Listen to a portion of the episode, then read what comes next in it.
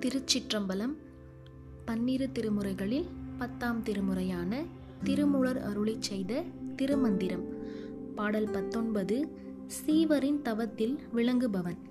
பாடல் இதுபதி ஏலம் கமழ்பொழில் ஏழும் முதுபதி செய்தவன்.